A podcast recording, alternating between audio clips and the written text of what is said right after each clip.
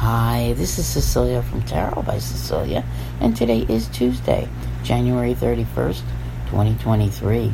The tarot card for today is the Two of Wands, and this one is from artist Matthew Tribe for a deck it's been out for a few years.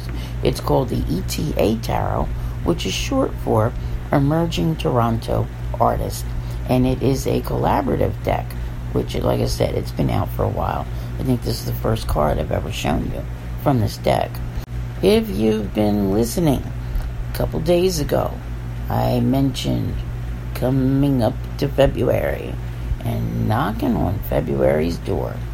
That's exactly where we are at. We have hit the end of the line of January 2023. And boy, does it put us at a crossroads. Which way will you go from here? February might be the shortest month, but it will be a mighty one. So be sure you have listened to my February Love and Finance, which is available for free this month on YouTube, Podbean, or your favorite podcast provider. Because February is going to poke you and prod you, and, and there will be twists and turns. Not all of it is very comfortable. There will be some good moments in here, and I think they're the ones which help you finally to like stand up and do what you got to do to make things happen. So you're going to want to have a listen to that. But here you are, like I said, end of the line, knocking on February's door. And there are choices to be made. Life can't continue the way it's been. Now, how are you going to go about choosing? Do you need immediate fix? Do you have a long term plan? One of the things that I always feel with this card is that if you're faced with two choices, the immediate fix and the long term plan, both are going to have their, you know, obstacles in the way and things that you need to deal with. It's never an easy road, right?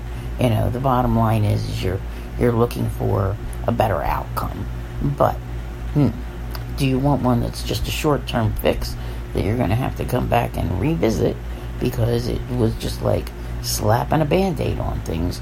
Or do you want to take the road, which may be a little more difficult, a little bit longer, but well worth it in the end because the outcome is one which can sustain you for the long term. I would think that unless, you know, push has come to shove and your back is up against the wall, that taking the one which will benefit you more over the long term has to be to your advantage. But what truly matters at this crossroads is that it's you. You are the one making the choice. You know, the world is in your hands, and you are not being, I would say, I don't want to say forced, because you might feel like you have to make a choice, but it is your choice about the direction you want to take next in life. Now, whenever you hear me talking every day, and you hear me mention aspects which include the North Node, that's pretty indicative of direction change. Now, in two days, we have one coming up between Venus, which is currently exalted in Pisces, and the North Node in Taurus. And Venus is all about love and money. So that's building now. All right? You could be facing something in one of those two categories and trying to, you know, figure out your direction. But you also have coming up tomorrow a sextile between the Sun in Aquarius and Chiron in Aries, which is something that gives you more confidence when it comes to managing to face wounds head on in order to get things done. So take your pick.